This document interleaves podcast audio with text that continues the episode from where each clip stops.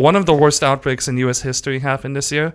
Guess what it was? What? It was lettuce. Gotcha. How many people die from heart disease from fucking cows? Whoa, whoa, whoa, whoa, whoa. Okay, Eli, I, I know we're gonna get into it, but I wanna. Okay. Go ahead, lay the I need you to just just take a deep breath. just chill out for a second. Welcome to the catch up.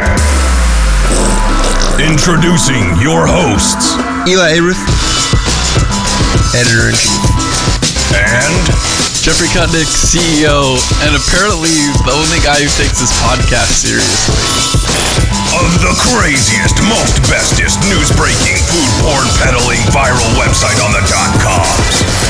Foodbeast. It's crazy when your future is decided by an algorithm. Dude, this pizza is fucking crazy. There's not one person in this entire world that believes you. All right. And welcome to the catch up. Welcome into the podcast, Foodbeast fam. Man, do we got a doozy for you today. With the November midterms in full swing, it's time for the catch up to have our own debate. To my right, we have Constantine Spyrou, aka Costa, prolific staff writer of Foodbeast and currently finalizing his master's in food science at Chapman University. He's the author of the recent article, Why Lettuce Should Be Eradicated from the Face of the Earth, available on foodbeast.com, and the current editorial champ, Costa. Welcome to the catch up. Excited to be here. Don't get comfortable in that seat, Costa.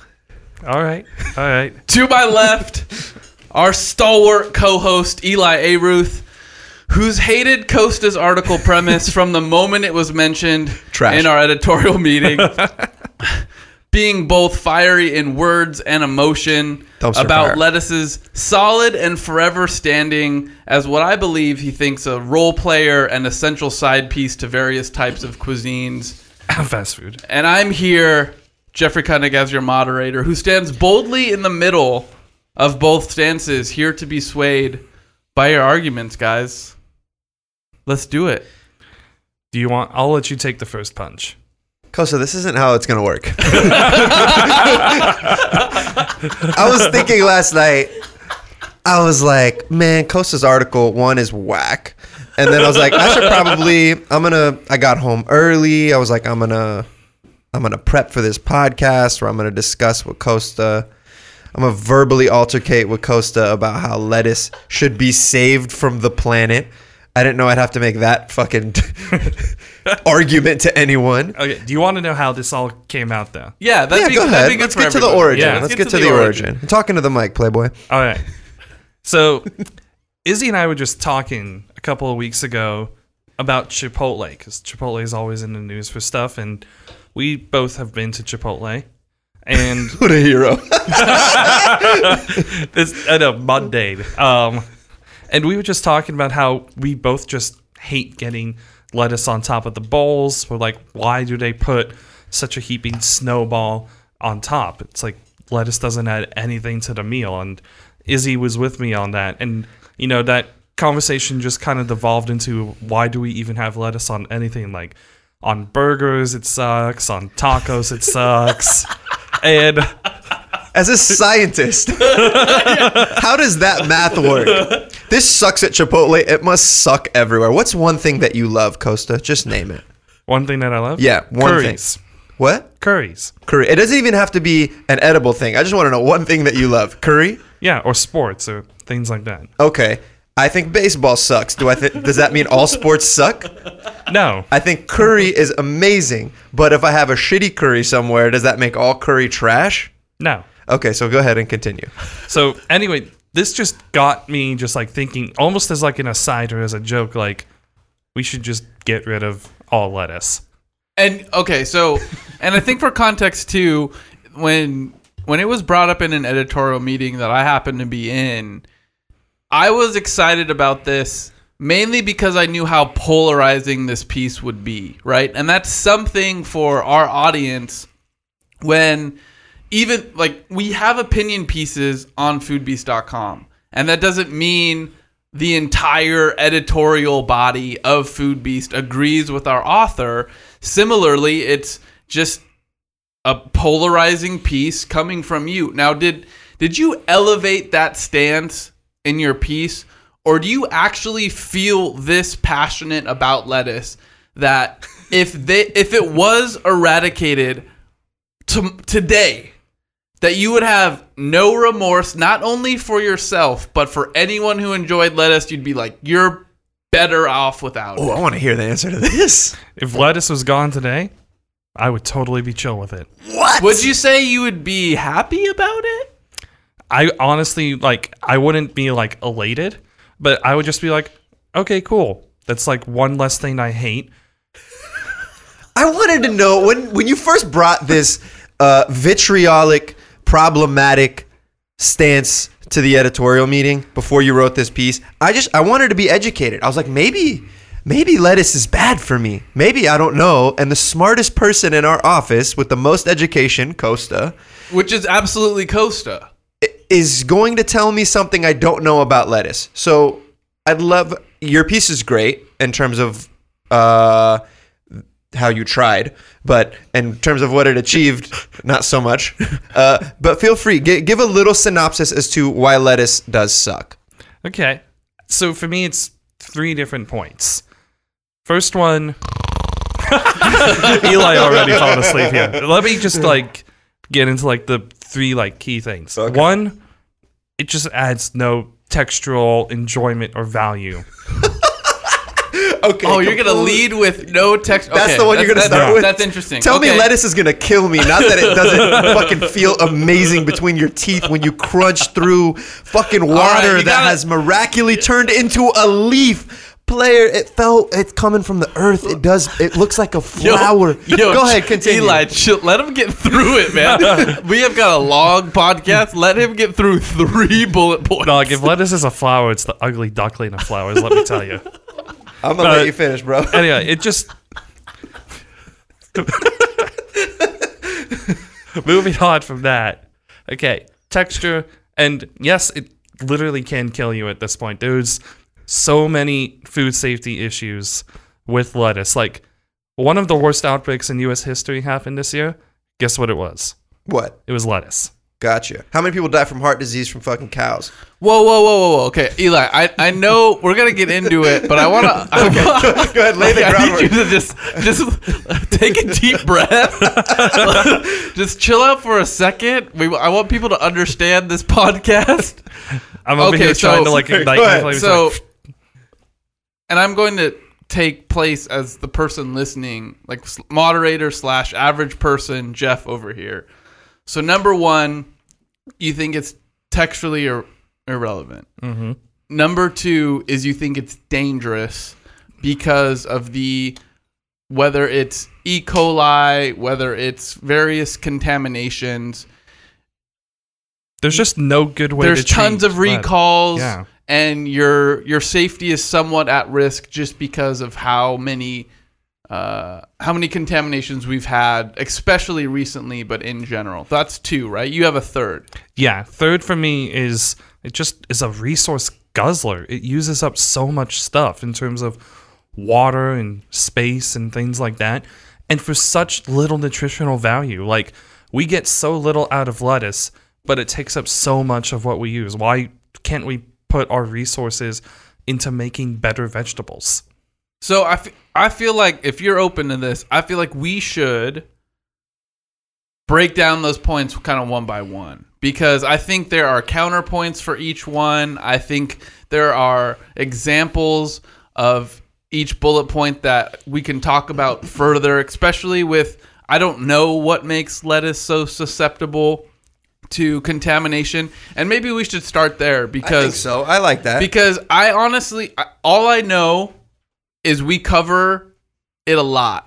Mm-hmm. We'll say, hey, Trader Joe's recalling this. We'll say Costco recalling this. We'll say fast food contamination. You know, I mean, I remember recently when a majority it felt like of fast food chains eliminated lettuce and salads for a while because they couldn't even they didn't even know if they were having contaminated product there was such a big outbreak. So salads were gone from Chipotle from Del Taco because no one could trust their sourcing. Costa if you could tell me a little bit more about what makes lettuce so susceptible. It's very fresh. So we're literally taking it out of the ground and it's in stores within a couple of days, usually. But the other big thing with it is that there's no really good way to treat lettuce as of right now as a fresh cut vegetable. So it's growing in the dirt. The dirt is home to a ton of these microbes E. coli, you know, salmonella, the parasite that got into the McDonald's salads, what have you. And with the spread of, you know, all of the cow farms that are often nearby, it's very easy for stuff from them, especially those E. coli that often make the news, the dangerous ones, to get into that soil and get into the lettuce. So you have that. Then it goes to these production plants and Wait, before we go into And the you can't production, wash it? Before we go into the production plants, because there's also been cont- human contamination, right? So Yeah. not just the microbes in the dirt, but whoever the people are picking the lettuce, whether that's not having the right sanitary facilities, but that's a that's been a factor, right? And that I'm assuming was one of the factors for norovirus and factors for I don't know which is which and what affects who, but Yeah, nor that'll definitely be for norovirus. There's a couple of others. Not E. coli a little bit, yeah. Salmonella that's gonna be more from like birds that fly overhead and their droppings get into the lettuce kind of thing. But You're like Toby from The Office. Can you wa- walk me through? This is a legit question. Walk me through why we can't just rinse lettuce better. Like we, We- can't. You say it's really um, the way it, you're making it sound is it's damn near impossible to treat. And why I don't, I'm not quickly gonna just jump to disagree is because people have gotten sick, and a lot of them it is tied to the lettuce. Um, I also think at every every great thing comes at a price, and if a few people got sick, like there's there people are still trying, they want to eat it because it's good for some reason, which we'll get into. But why is it so hard to clean?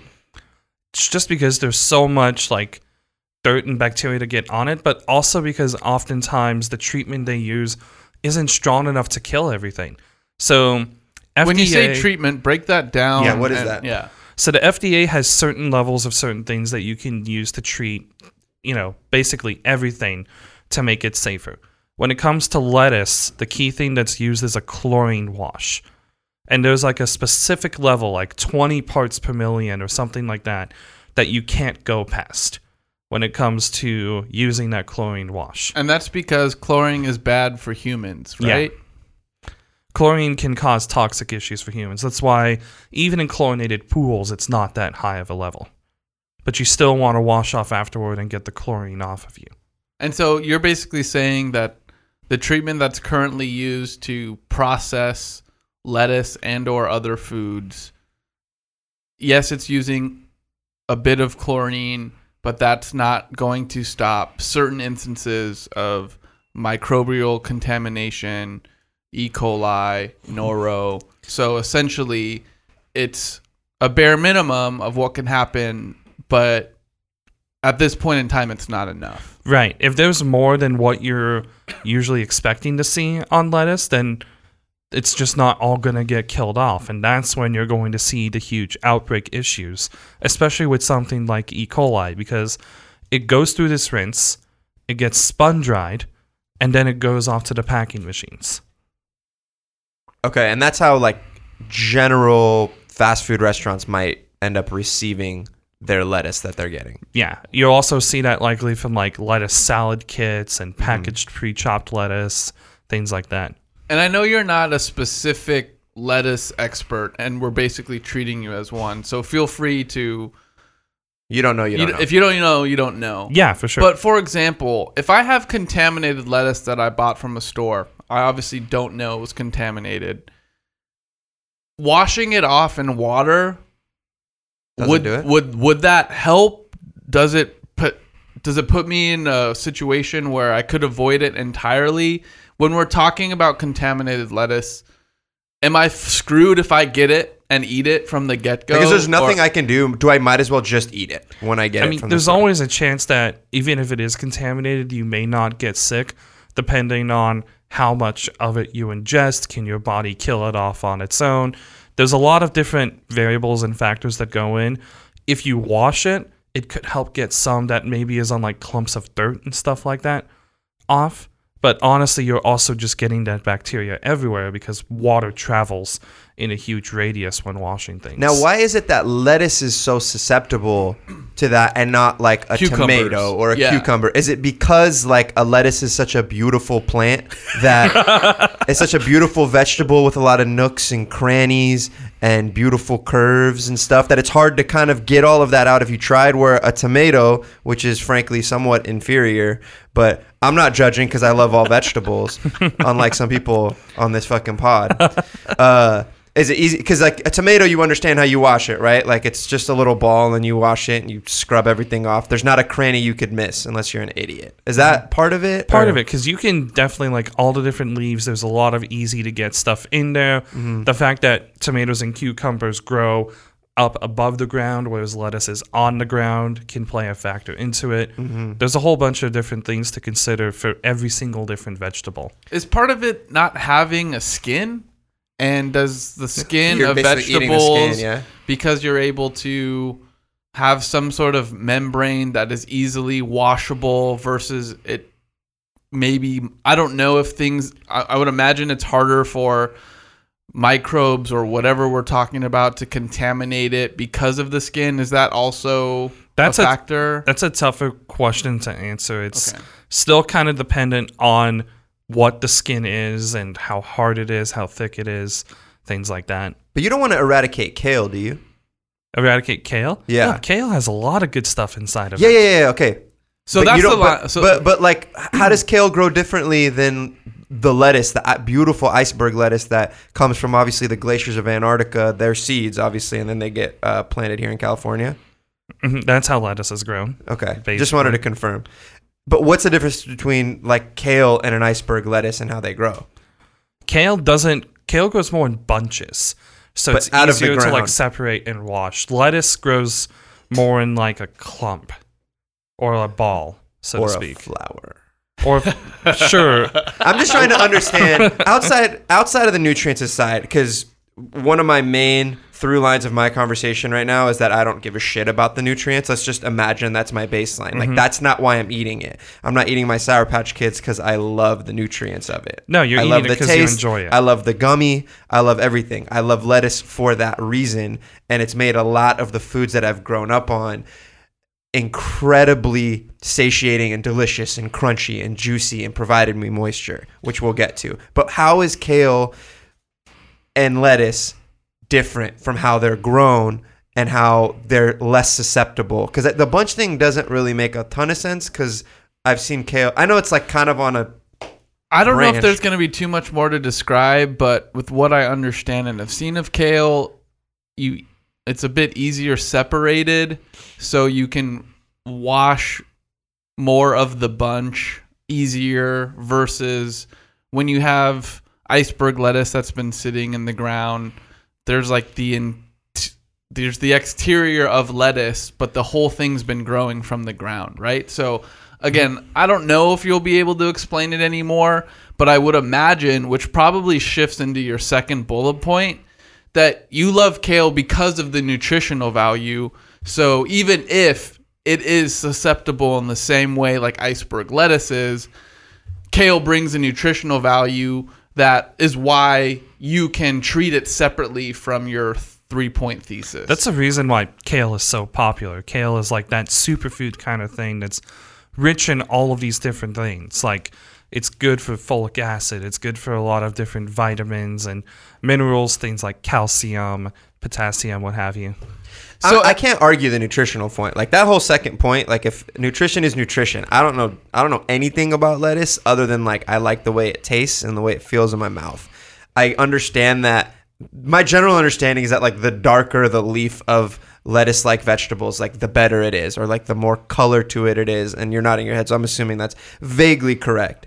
But for me, if you put kale in my BLT, I'm not coming back to your restaurant. like I have this rule of thumb: whenever I see a club sandwich on a menu, even if I've ordered another entree or wanted another entree, I have to order it. I love the way that bread comes together with crisp iceberg lettuce, hits the bacon, hits whatever meat, the turkey on it. I just love the way it comes together, and I can't imagine even like a mixed green thing from Costco. I would hate that lettuce on my sandwich. Now I'm not. I'm not here to I- die. I'm not gonna go to the burner and die off the cliff for all lettuce, right? I don't think any one plant should be eradicated unless it's hurting people. Your argument is that it's hurting some people. It is what it is. I think meat hurts people. Everything hurts someone, and too much. If you eat enough of your cucumbers, you are going to die of overhydration.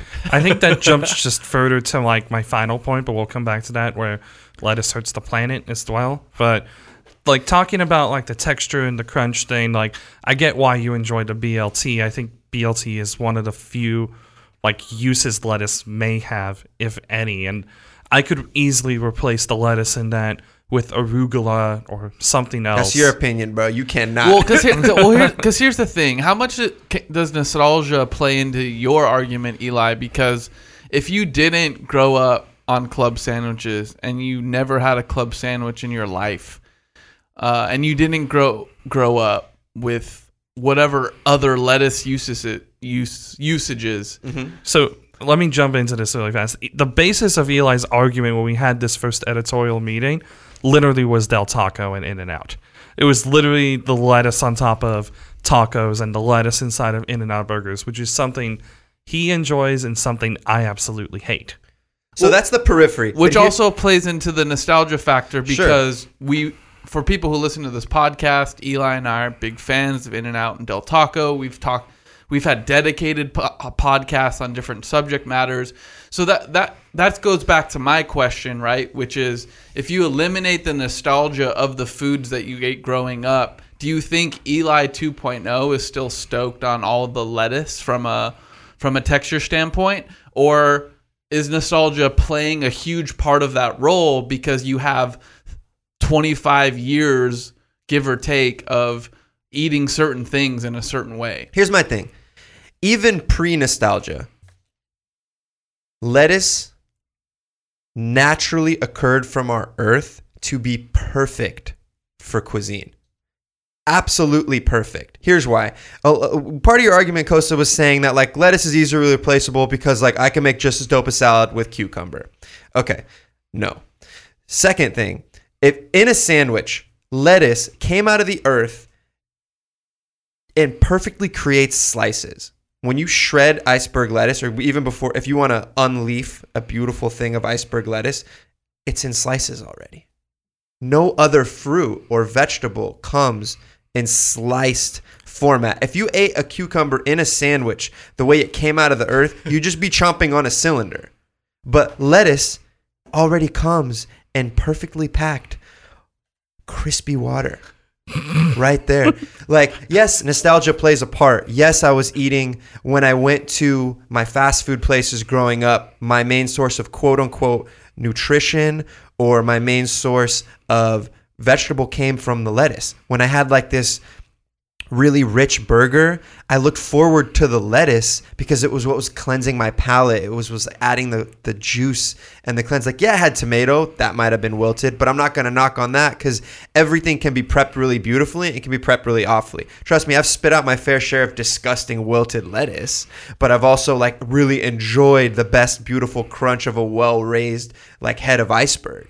So I think in a lot of not just my direct culture, but other cultures, like lettuce is an impeccable thing. Cabbage is an incredible thing that like perfectly it's such a beautiful wrap of things. A lot of like actual cuisine outside of like our health culture of creating wraps from lettuce. That side is kind of bullshit. But the idea that like cabbage rolls stuffed with rice and steamed is something I've seen across multiple cultures. And lettuce is perfectly apt to do that and be a part of that culture.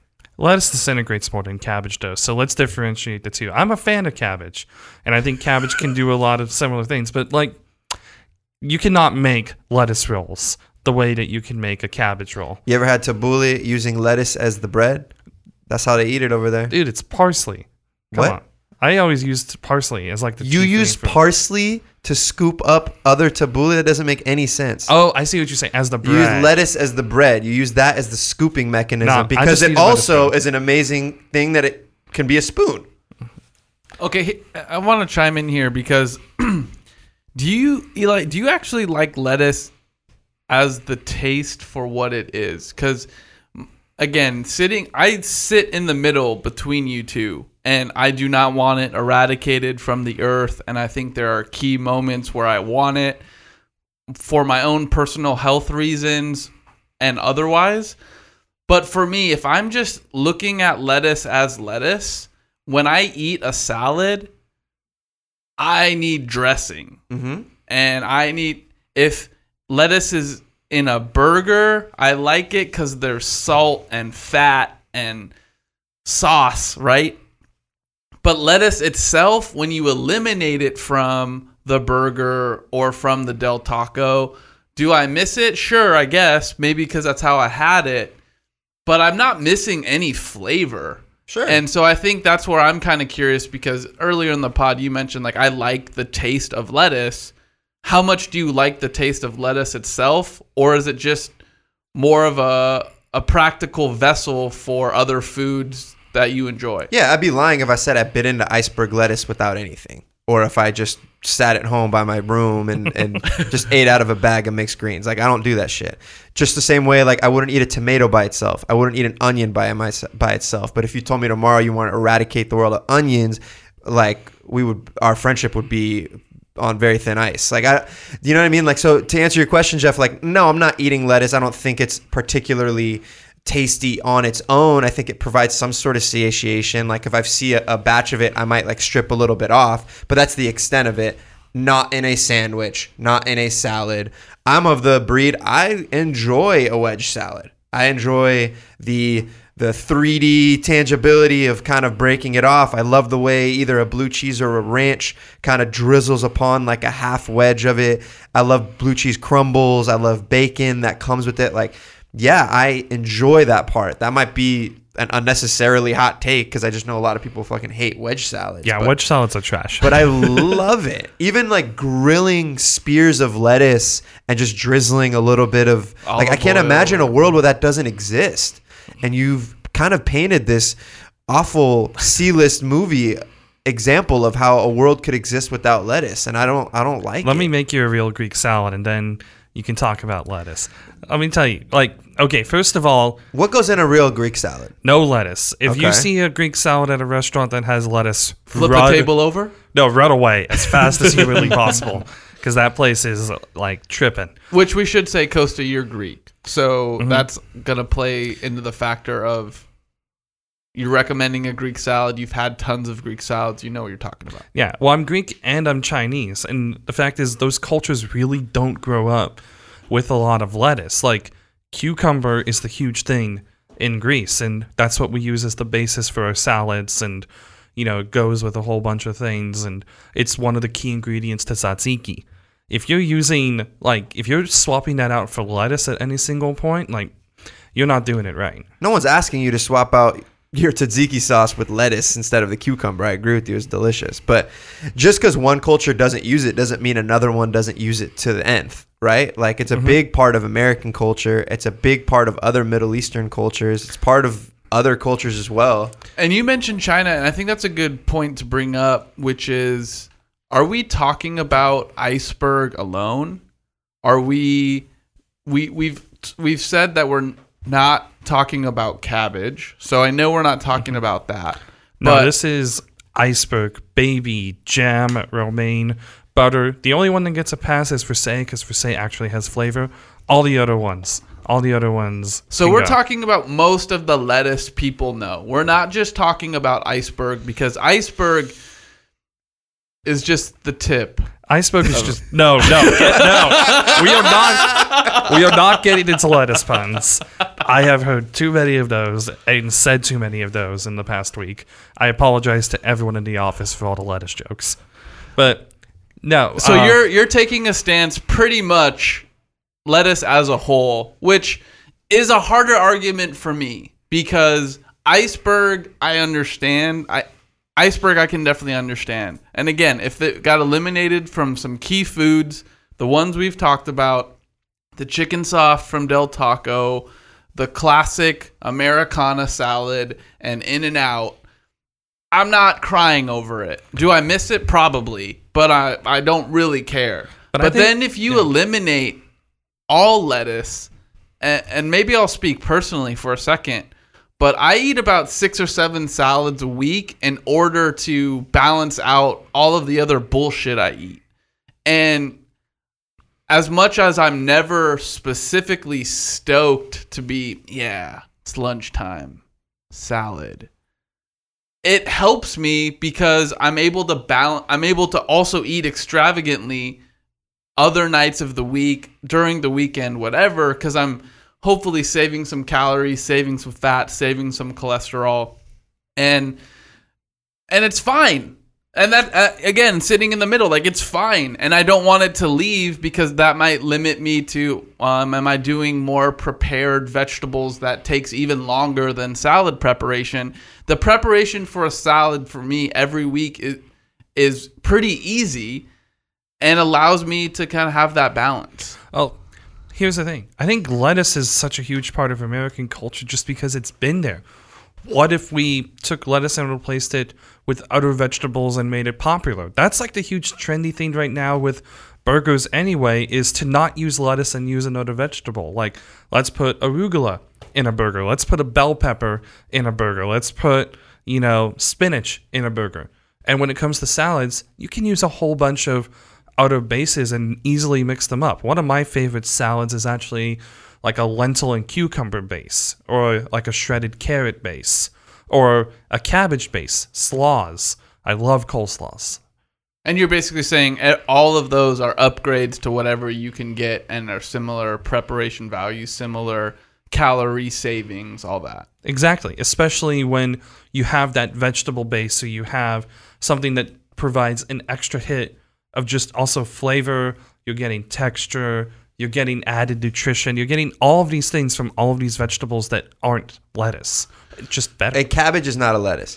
Cabbage is not a lettuce. They're entirely different vegetables. Okay, tell me how they're different. I mean, uh, again, and I, I'm, I'm I don't leaning know. on you as the expert, and I, that wasn't a criticism of like, just tell me how they're different, Costa. It was, oh, but how are they different? Mine Because to was. me, when my luck is right now. because to Brutal. me, when I buy Napa cabbage and I buy iceberg, sometimes I mix them up, and I'm and I buy one instead of the other, and I go, oh fuck, I bought cabbage. What's I mean, the they look very similar, but they're entirely different species. Sure, I get that. So, what are the differences, if you know of any, from how either how they're used, how they uh, are work when you cook them in different ways, their nutritional value, anything?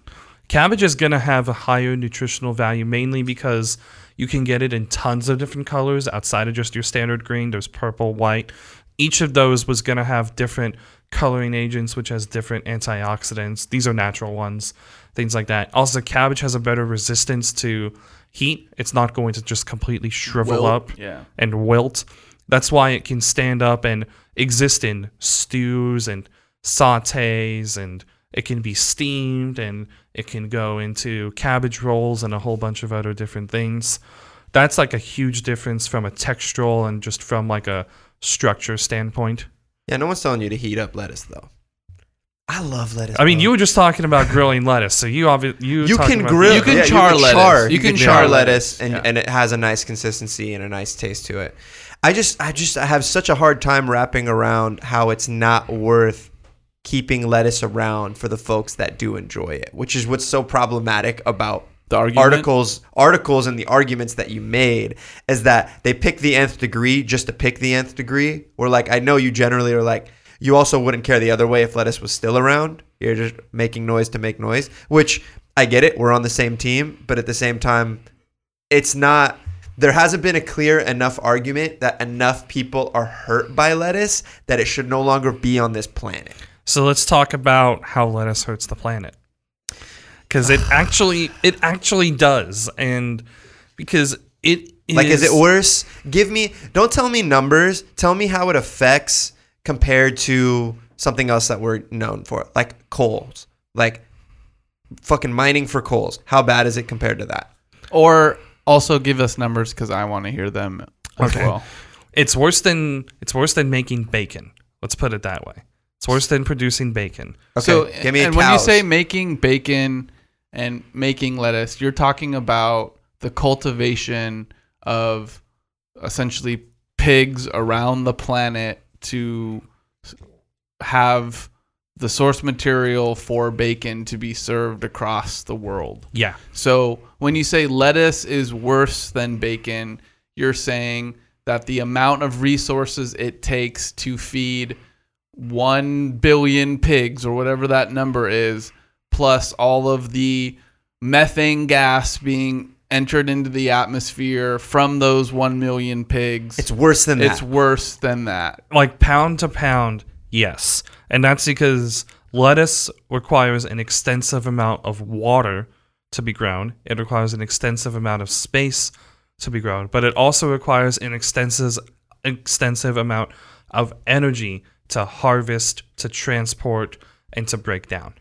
And so in that harvesting, in that transport, you're that's relation to fossil fuels that are being used to cultivate that product. Yeah, and I mean, hand picking lettuce usually doesn't happen anymore. Just at the scale that we grow it at, you can't have like a whole bunch of farmers out there picking lettuce. And with the way that farmers and those jobs in that area are right now, which is there's a desperate need for it and no one's filling it, companies are turning to automation and machines and these things that do emit fossil fuels to harvest their lettuce.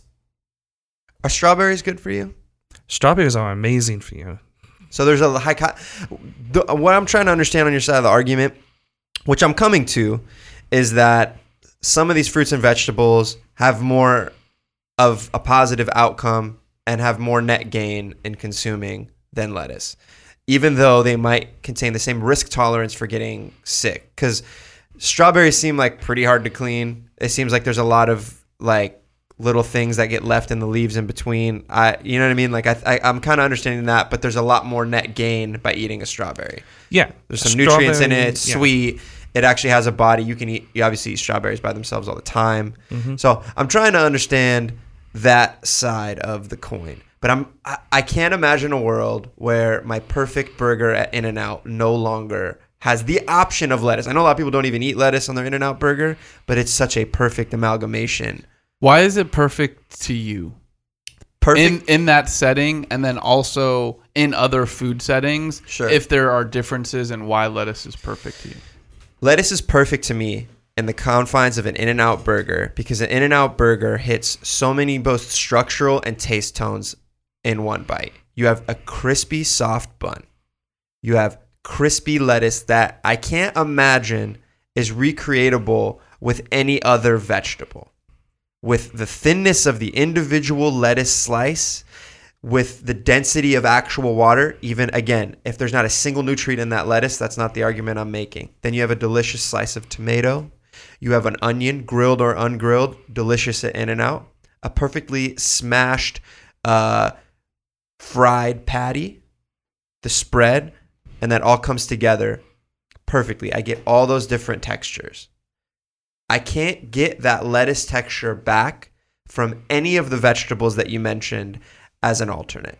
I simply can't. And- And I I do think to and to your point, I know you're gonna jump in, Costa, but to your point, all of the things that I'm replacing lettuce with in an In-N-Out burger, I agree with you that the texture won't be the same. Cabbage wouldn't be the same. Arugula would make the burger drastically different because of those mustard spicy notes that comes with arugula. So yeah, I don't know. I don't know how you'd be be able to replace that. Pickles. Yeah, but that's pickles not- are delicious too. They're Pick- on there pi- too. Pickles are great too, and that that's I, But- I love pickles, but that still doesn't It do- replace that texture component. And is that the same reason why you love a chicken soft at Del Taco? Correct. Because of even though it's not uh, a thin leaf layer, it's still shredded and gives you a similar texture value. exactly. Yeah. So for me at Del Taco, I would rather have cabbage. When I go to Del Taco, the fish tacos with the shredded cabbage on top is fire. When I go to In and Out, I don't need the lettuce to have that textural experience. I'm getting it from pickle, I'm getting it from tomato, I'm getting it from onion, and the lettuce is just obtrusive and well, is that the word? Intrusive at that point because it just is sticking out and you know it in it impedes that perfect bite. So, are there any other situations for you where you like Eli? You like lettuce because it adds moisture to a specific situation, uh, and because we haven't really mentioned it yet on the pod, but at the very least with iceberg, we're talking about ninety five percent water content, right? So you're gonna it what it will be is it's limited in cooking because unless you want a bunch of water in your cooking there really is no unless you're on an open grill the water can drain out you can char it kind of makes sense every other cooking practice you're pretty much using it fresh so is there a situation that you like it for its moisture specifically One of my favorite memories is like going to El Torito as a child. And you know, a lot of people relate to the sizzling fajita plate kind of it's a visual occurrence. You see it coming. I used to order this tostada taco platter, and if you're familiar with it, they might have changed the recipe. It's not as high, but one of the earmarks of that was shredded lettuce, very finely shredded lettuce, and it had this monstrous tostada shell that was abnormally large on one side. So it actually looked like a little stadium, like a baseball stadium coming to you. I could see it from across the restaurant when I ordered. I'd get giddy and it would hit my table. And what it was is they'd have this beautiful shredded chicken on top, a lot of moisture sucking things, guac, sour cream, and it just landed on this bed of shredded lettuce. And what I loved about it is that every bite it was I wasn't getting run into like a romaine or a cabbage that like was a little too punchy, but every little bit of stripped lettuce had just a nice like cotton candy amount of water moisture in my mouth. And I can't forget that and I can't imagine anything else working the same that that salad does. And now I go to like Miguel's Jr. and they do a delicious shredded lettuce taco salad where you have the punchiness and spiciness of salsa. You have sour cream, guac, all that stuff. Like that is something that can't be replaced and adds a visible amount of moisture. Now, again, no additional nutrients. I'm not arguing that point, but I don't want to bite into a bed of shredded kale or I don't want to bite into regular kale. When I want variety in my salads, I would hate the day where I can no longer have shredded lettuce. So let me talk about my first experiences with lettuce to compare, because Okay. my first experiences with lettuce were just utter trash, and it was just like I'm sorry about that. it was like you know lettuce just got in the way and wasn't needed and just served no purpose. So one of the first experiences I had with lettuce was at this restaurant, you know, family style restaurant by my house, and they served burgers, and the burgers just had these massive leaves of lettuce stacked in, just like a single leaf of lettuce, but it was like big enough that they had to fold it over and it just got in the way of everything and it got really soggy and it just felt like biting into wet tissue paper, if you will. which sounds awful It sounds really awful, and it was really awful. It like just tore away and just added nothing, and it got to the point where our family would go all the time, and I would just take the lettuce out of the burger all the time. I just did not like the, the lettuce in that at all, and it got to the point where I just never got burgers with lettuce again from that point because it was just such a turnoff for me. And I can resonate with that. You know where I can resonate with that, and maybe you could too. But you might, you might, Eli, you might actually like this. But I always remember Carl's Jr. would put kind of a ton of lettuce in their burger. It was like a comically large slice yeah. of lettuce. And I, and so I grew up eating Carl's, and I like Carl's, or at least I liked it a lot in high school because we would do these basketball Carl's Jr. fundraisers where we had to sell these coupon books, aka your parents bought all of them, and you would eat you would eat Carl's Jr. because you had all these coupons. Anyway, that was that was both Eli and I because we played in the same basketball program. But I do remember they would put lettuce on a fried chicken sandwich, which I really don't think is necessary now. And then on top of that, if you got a superstar, they would put I don't know if it was the same as your burger joint Costa, but it they would put an abnormally large amount of lettuce and I would take it out because it was easier to take it out even if I wanted lettuce, it's easier to take it out than to separate it Yeah. cuz it was cut weird or like and then you're at the fast food restaurant with your friends leafing apart the lettuce that was in your sandwich Dude, I had a similar shit too, because like in seventh or eighth grade, I fancy myself like growing up poor. So like we would go every Friday, we would go to Carl's Jr. and I would get a spicy chicken sandwich and I would get a famous star. I would eat the spicy chicken basically in two big bites, and then I would work on the famous star. But what I would eat, how I would eat it, what I would take the top bun off. Eat it by itself. I would take the onions, eat it by itself. Oh my In my head, I wanted to make this last. I was this fat kid, and I just wanted to make this Every- amazing. every bite I wanted it. every. And then one day, my mom saw me. She's like, "What are you doing?" I'm like, "I just want to make it last." She's like, "We're not poor. Get another one." but I think that idea of taking it apart allowed me to have like the bread, which immediately makes your mouth dry, and then you have the meat, which like adds a little bit of juice. But now I'm satiated. and I want a little bit more. And then the lettuce was just this like amuse bouche. It like was right there. It cleansed my mouth. It felt good. And then I went into the onions. So just like that experience of thinking I had to make it last made me appreciate every ingredient individually. So I feel really awful that you had such an awful experience with lettuce growing up. My shit was tight. I, I remember sitting in the corner of that Carl's Jr. fucking every Friday as a seventh grader until my mom decided that we're a ballin' now and I can get two of them.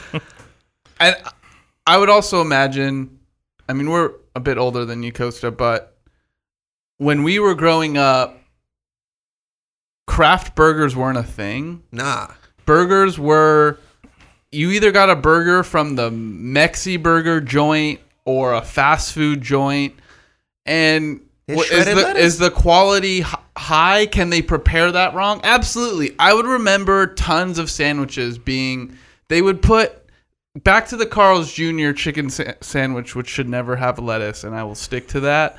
Is they would prepare, they would put That lettuce is nice, dude. they, I am sorry. would, That's just they would put the mayonnaise on the lettuce versus the bun, and it would just What- turn into this. What an adventure, though. You don't know if it's gonna stick to the top of the bun or to the chicken itself. You also you rolling the dice when you order it from Carl's because that's the lettuce could come wilted depending on how like how long that chicken sandwich is sat.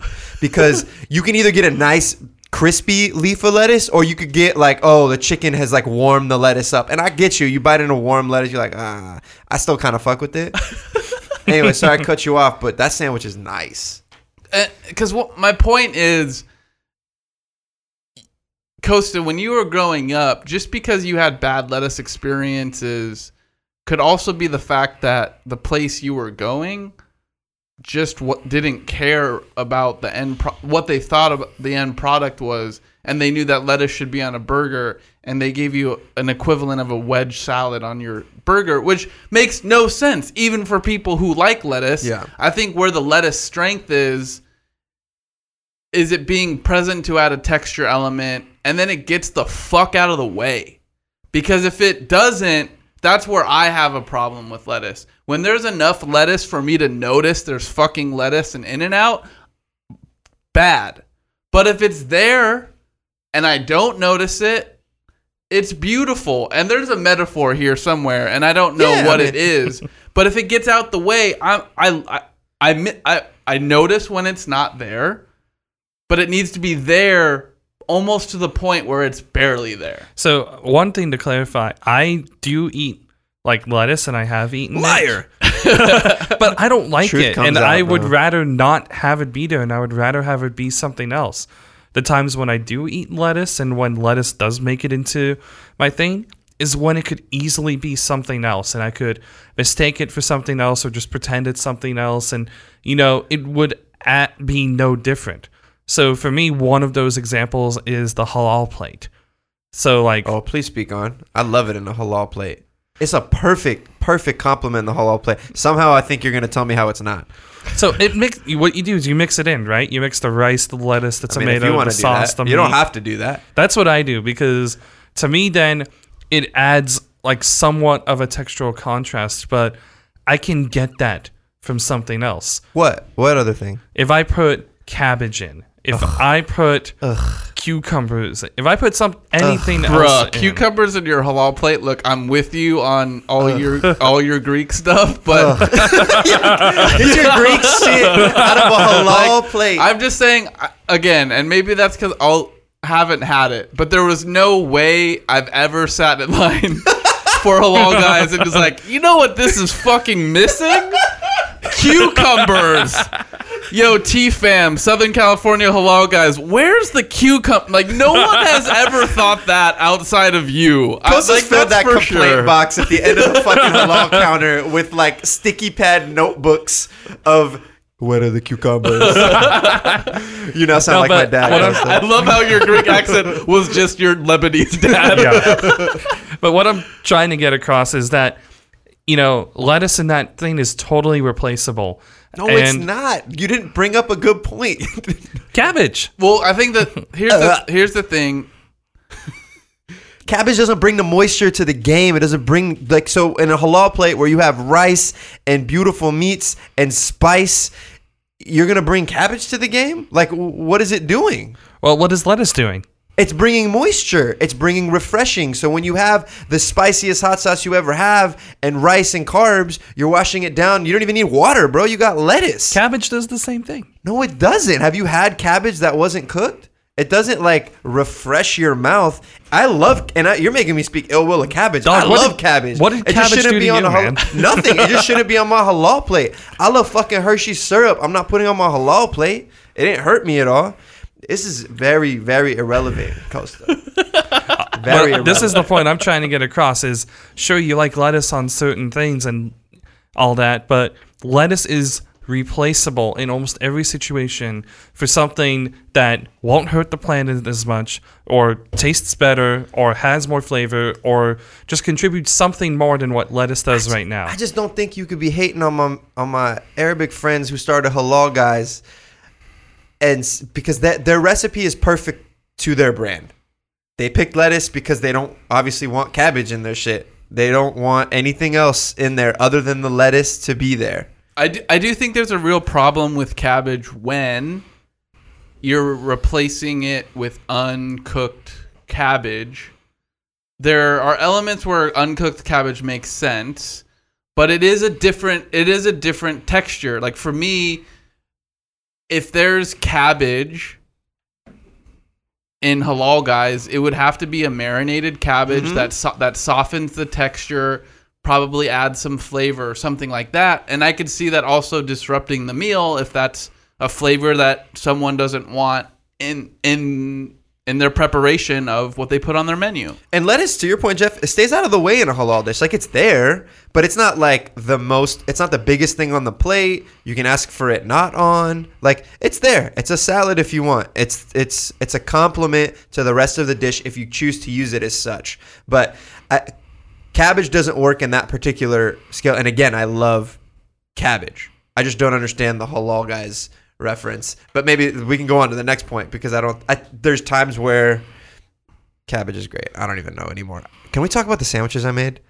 Oh God. Because I think it bring. I have a Please point no. regarding them. Yeah, definitely. Okay, so I'm just gonna bite into one. bite into because I one. want- bite into I one, and I'll tell everyone what you you're biting talk, into. yeah.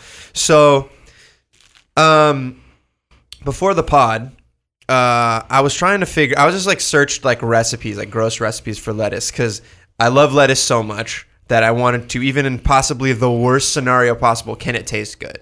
So this apparent like Great Depression era sandwich of peanut butter, lettuce, and mayonnaise on white bread is apparently a thing amongst some people.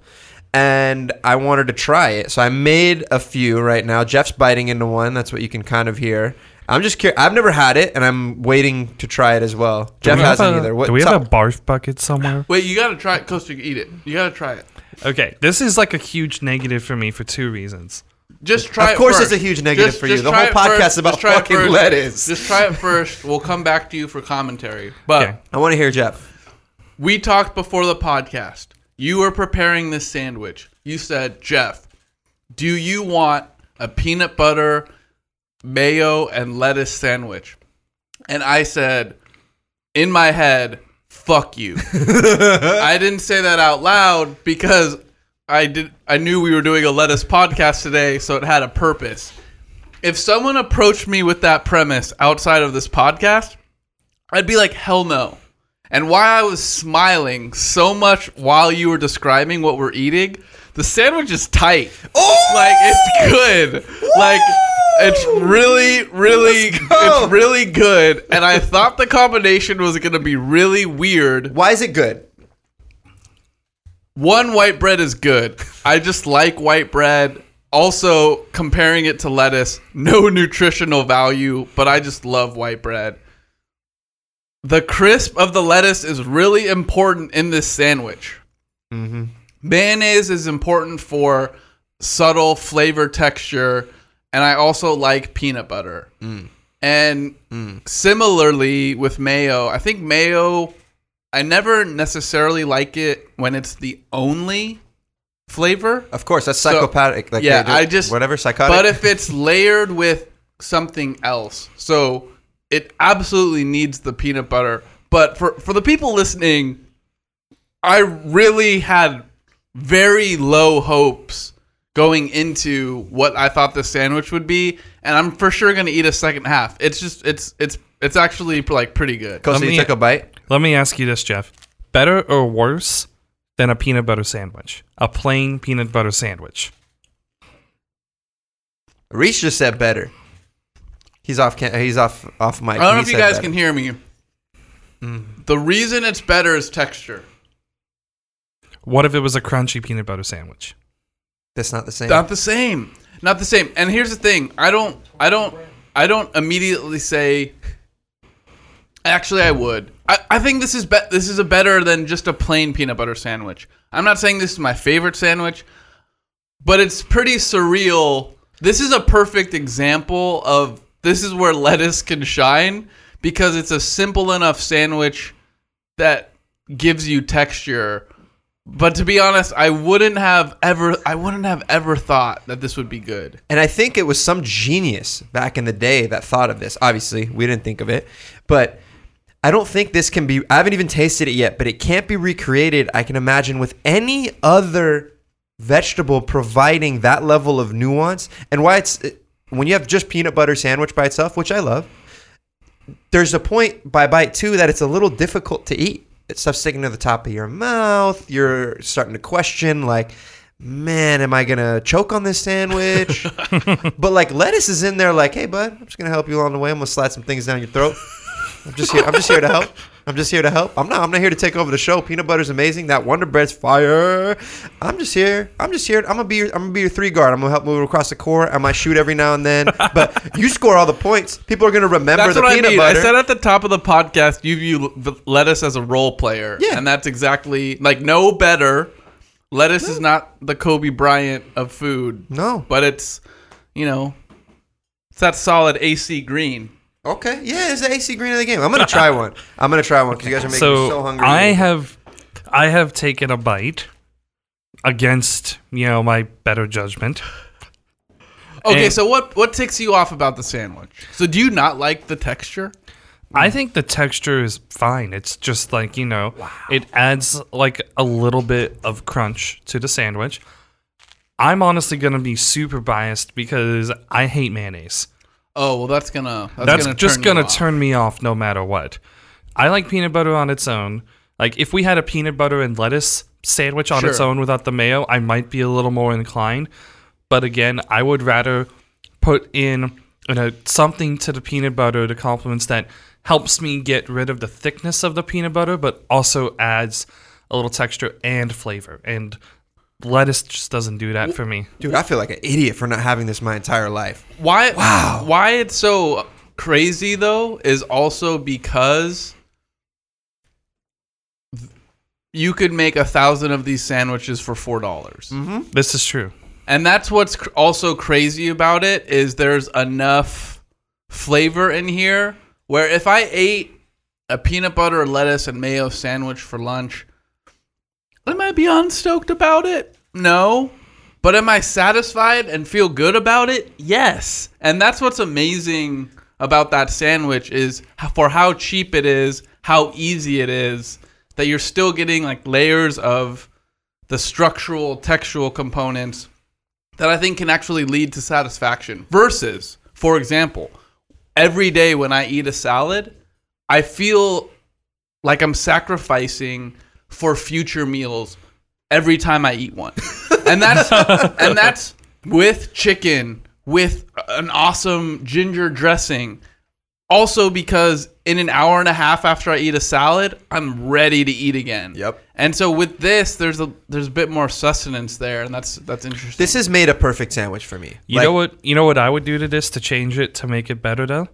I would scrap the mayo one because I hate mayo, mm-hmm. and I would replace the lettuce with celery.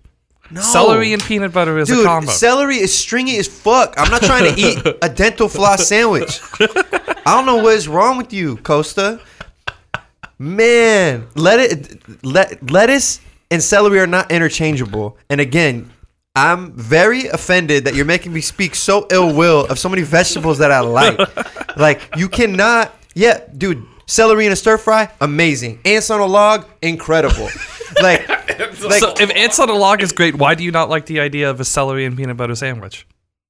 just Because I don't eat bread. Now It's I the don't eat bread. Yeah, it's the bread. Celery accomplishes a, a very nice crunch that lettuce does not. Right? Again, I'm not speaking ill will of celery. It does not need to be in my peanut butter and mayonnaise sandwich. Damn, I never thought I would say that. Did you? So you just Googled this? yeah. Oh, you know what? Some someone told me someone oh, shout out to Mark Main. Uh, my friend's father, awesome dude, was like, make sure you talk about peanut butter, mayo, lettuce sandwiches. And I was like, damn, Mr. Main, you are just as white as I thought you were. but I, so I was like, he's a really smart guy. So I was like, I'm gonna Google it, and like all the recipe websites had peanut butter, mayo, lettuce sandwiches. I can't believe there are freaking recipes for it. Like, go to the allrecipes.com recipe for it. It's like white bread, peanut butter, lettuce, mayonnaise. Don't deviate, and it's amazing. So yeah, it's part of culture. It tastes so good. I don't. That's how. That's how I thought of it. And I don't know. This is enough for me. I hope. I feel like this sandwich saved the. You want to tell us like what Izzy? Izzy, our producer right now, is is biting into it. What do you think, Izzy? Because you also and you come to if you're gonna say anything, come Yeah. to Costa's mic. Yeah, come Yeah, over yeah, here. Tell me what you think. And I hope I hope crumbs fall on Costa's shirt from Izzy hanging over it. Also, for background, before Izzy jumps in, I'm half white and Elie's basically white, so it also makes sense for us to like this sandwich. This is true. this is true. I'm half white and I hate it. So Is what do you think about the sandwich? It's not the worst thing I've ever had. I don't know if I'd have it again, but it's not as bad as I thought it was gonna be. I thought it was gonna be way worse. Same. I definitely thought it was going to be awful, and it was it was pretty good. But so Costa, I know one of the major prongs is nutritional value. So Elie put out a call out to his network where he got sent a couple of of studies in a 2016 issue of the Journal of Food Composition and Analysis this paper talked about the nutritional value, bioactive compounds, and health benefits of lettuce. I have a problem with this paper. I'm glad that you brought it up. Let's keep yeah, let's keep it. let's keep going. So their major points are low in calories, fat, and sodium, good source of fiber, and I, I'll put good source in quotes because I'm not going to quote the entire paper, but good source of fiber, iron, folate, and vitamin C. Anti-inflammatory, cholesterol lowering, anti-diabetic activities related to these bioactive compounds with the caveat, which essentially serves as an asterisk, crisp head lettuce, aka iceberg lettuce, is comparatively low in minerals, vitamins, and bioactive compounds. So, what I gathered from my brief reading of this paper is that all lettuces outside of iceberg can be low in calories, fat, can be a good source of fiber, iron, folate, vitamin C, can be cholesterol lowering. So, my question to you, Costa, not only from what this paper is potentially talking about, which you glossed through or which you read and you have some problems with, but if we're also looking at the world at large, right? And we think about the consequences of eradicating lettuce of this planet, are we also eliminating something that is slightly positive towards people's health at such a large volume that people won't replace it because they don't know how to replace it and therefore you're you're throwing people toward fattier, more sodium, less nutritious foods than even lettuce itself. So if we take it away as a neutral position, that well, I think a lot of people might be forced into eating a lot worse. And again, I, I'll bring up my personal situation. I don't love lettuce. I don't I don't like eating it three or four times a week. But I also don't have a go-to replacement without researching it. And could I do that? Totally. And probably should I do that? Maybe. Will I do that? No. So I can't imagine, especially for people outside of my class, outside of my privilege, outside of the knowledge that I have, is going to replace lettuce easier either.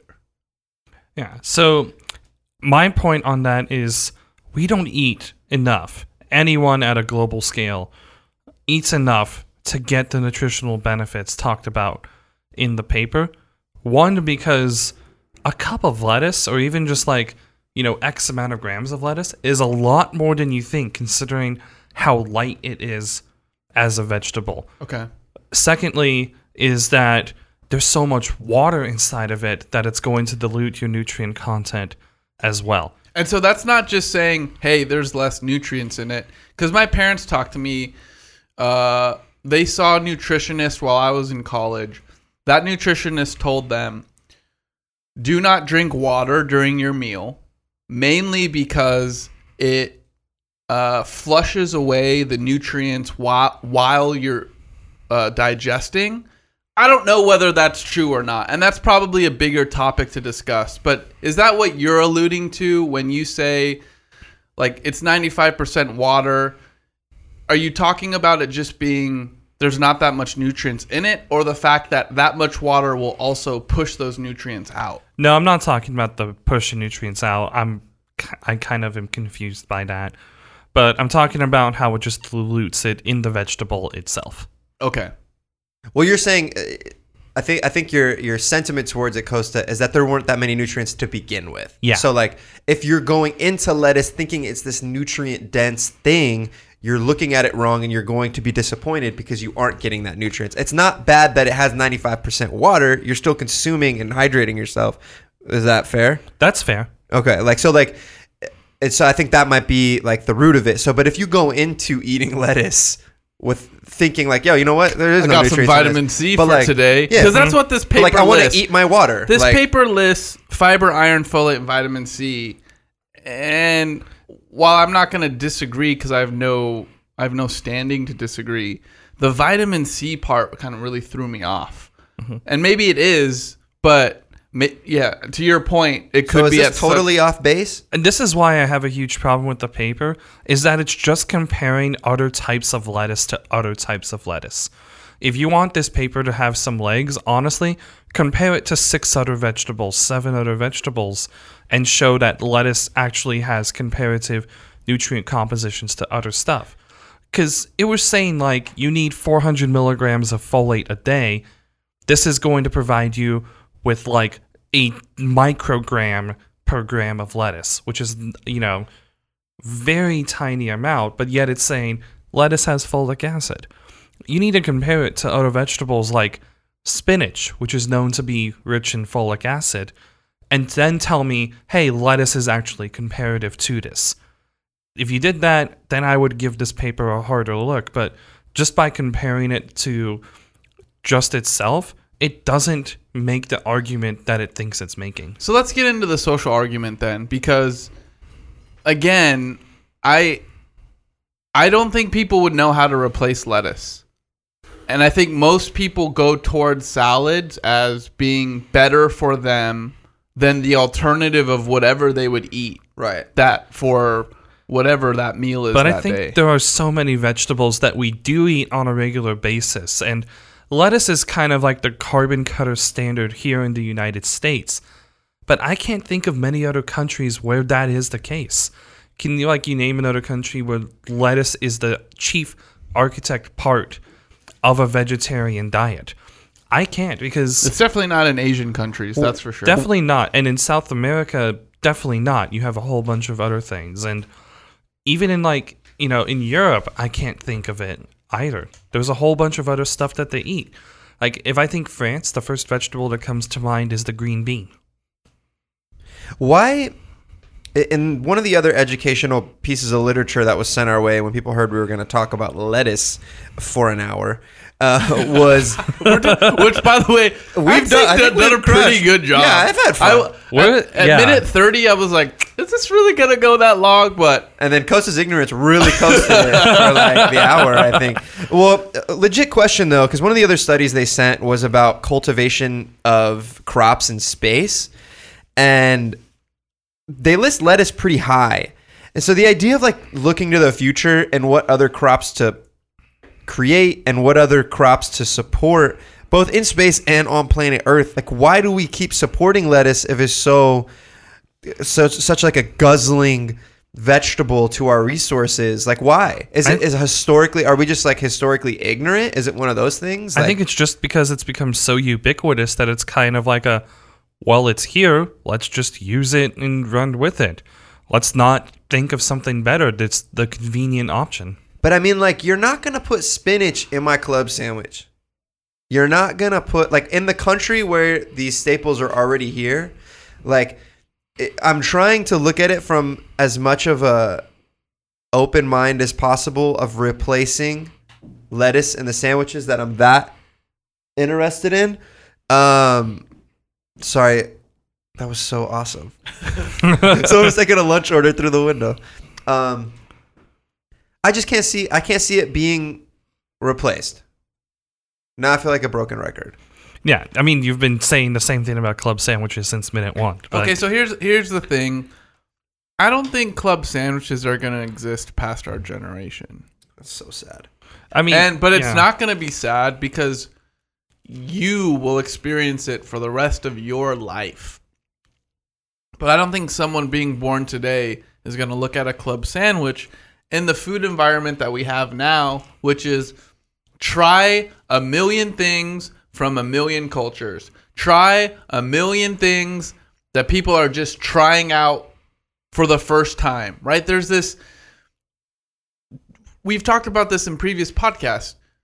We don't really have go-to restaurants in the same way our parents had go-to restaurants. The reason why you probably ate that burger, Costa, once a week, things people are experiencing food a lot differently. Mm-hmm. And as much as the club sandwich I think is fine, I don't know, man. I just I don't know I don't I don't know if iceberg lettuce sal- salads and club sandwiches will be a thing in 50 years. I don't know. And obviously we won't we can't tell and won't know. But to me there's just so many more flavorful options than those things that if I had a choice comparable price point I'm I'm I'm veering off. And to go to your point, you eat salad six or seven times a week because it's the healthy, convenient option. And the thing that the industry is trying to do today is make a million other healthy, convenient options where you don't have to rely on this salad that everyone considers to just be dreadful.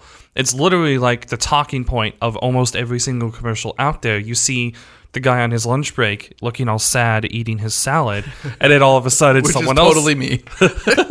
all of a sudden Ed enters in, you know, commercial hero with this new product that is, is supposed to get me the same kind of health and benefits, but tastes good, is satiating, is filling, is all these other things. We we mentioned impossible a lot on the program and probably a bit too much, but in general, if I'm picking and I don't know my theoretical burger is the same nutritional count as the theor- theoretical impossible burger versus theoretical salad. But if it's comparable, I'm going burger.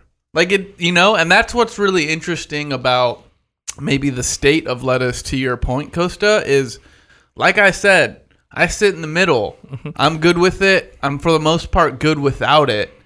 But if I have all these alternatives where I'm still able to save for my weekend meal because I ate something that was better for me that didn't exist 10 years ago, that will probably change lettuce demand.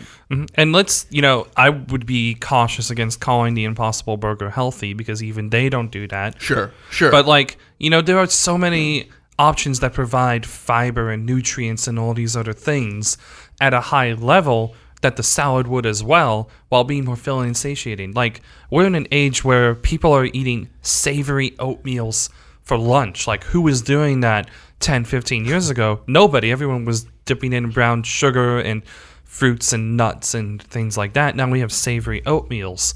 You know, it's just like these trends are changing where people can have these healthy forward options, but also have filling meals. Well, I appreciate the discussion, Costa, because it reminded me of that time where you remember that article that got that went viral on Philly Mag?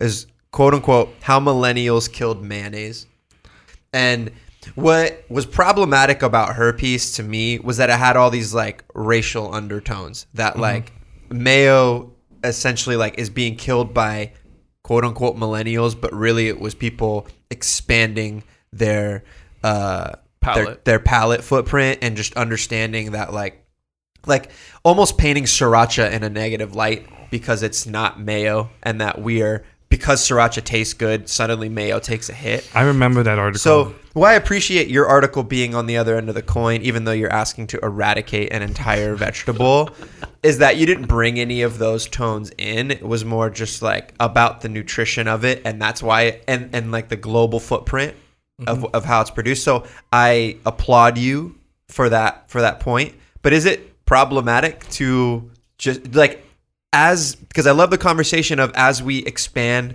and maybe in 20 years people don't have a club sandwich because they don't give a fuck about iceberg lettuce like because there's for some reason they're they think spinach has the same bite that iceberg does in their sandwich or in whatever they're eating.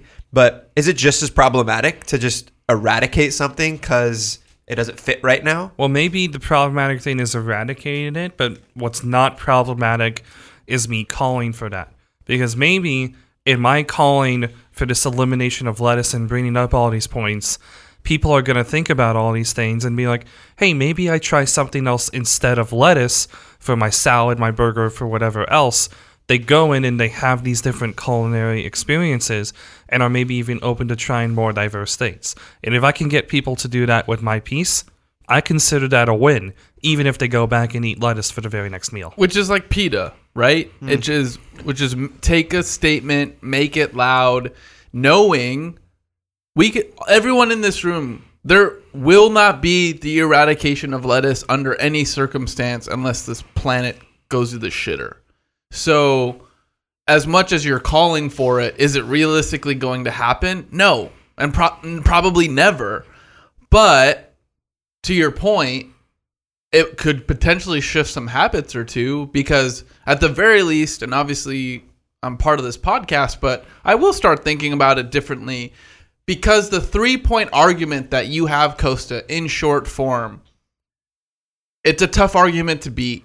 When you when you talk about the planet and when you talk about the nutritional value texture I think is going to be something that sticks with certain people depending on if you like it or not. But those two bullet points to me takes a lot of resources, you know. Uh that's that hits home for me, you know. Uh it still hasn't resonated that it's at such an immense like me being on this planet is taking up resources so like until there's a gravity of how like if me eating lettuce is is contributing to the ozone layer debilitating i want to know how that is affecting the planet compared to some of my compared to beef compared to other things so i can have a more wholesome perspective on the whole thing before i can even believe that those two points really should affect my way of thinking in terms of iceberg lettuce so I don't disagree because the facts are there that they take up more of the earth's resources than say tomatoes or even pigs for that matter. But if you told me I can't have bacon anymore for the rest of my life or I can't have lettuce, I'm like opting for lettuce. But also, I don't need to make these like grand gestures one way or another because I don't yet know how everything affects the planet just yet at different at, diff- at varying levels. I think that's an interesting the infographic someone should make. Yeah. Um, but so that's kind of where I sit. Like, I appreciate those two points, but until you tell me that I'm like literally destroying the ozone for eating lettuce, that point doesn't I don't doesn't tickle my pickle at all. Pickles are fantastic. Pickles are fantastic. Shout out to pickles. hmm And I think you know there's a lot of research to come, especially like everyone's looking for what's sustainable, what's not sustainable, and there's this racing time clock in everyone's head that like by 2050 we're going to be at a point where we literally cannot produce food on a global scale enough to feed the planet anymore. And to a lot of people, especially in the world of food science, that's really scary. And so a lot of us are looking at how we can potentially resolve that. And there, you know, there are things like golden rice that people got pissed at and that obviously aren't going to be the direction. What's golden rice? It's like a GMO thing that was created to give people a better nutritional source of different things.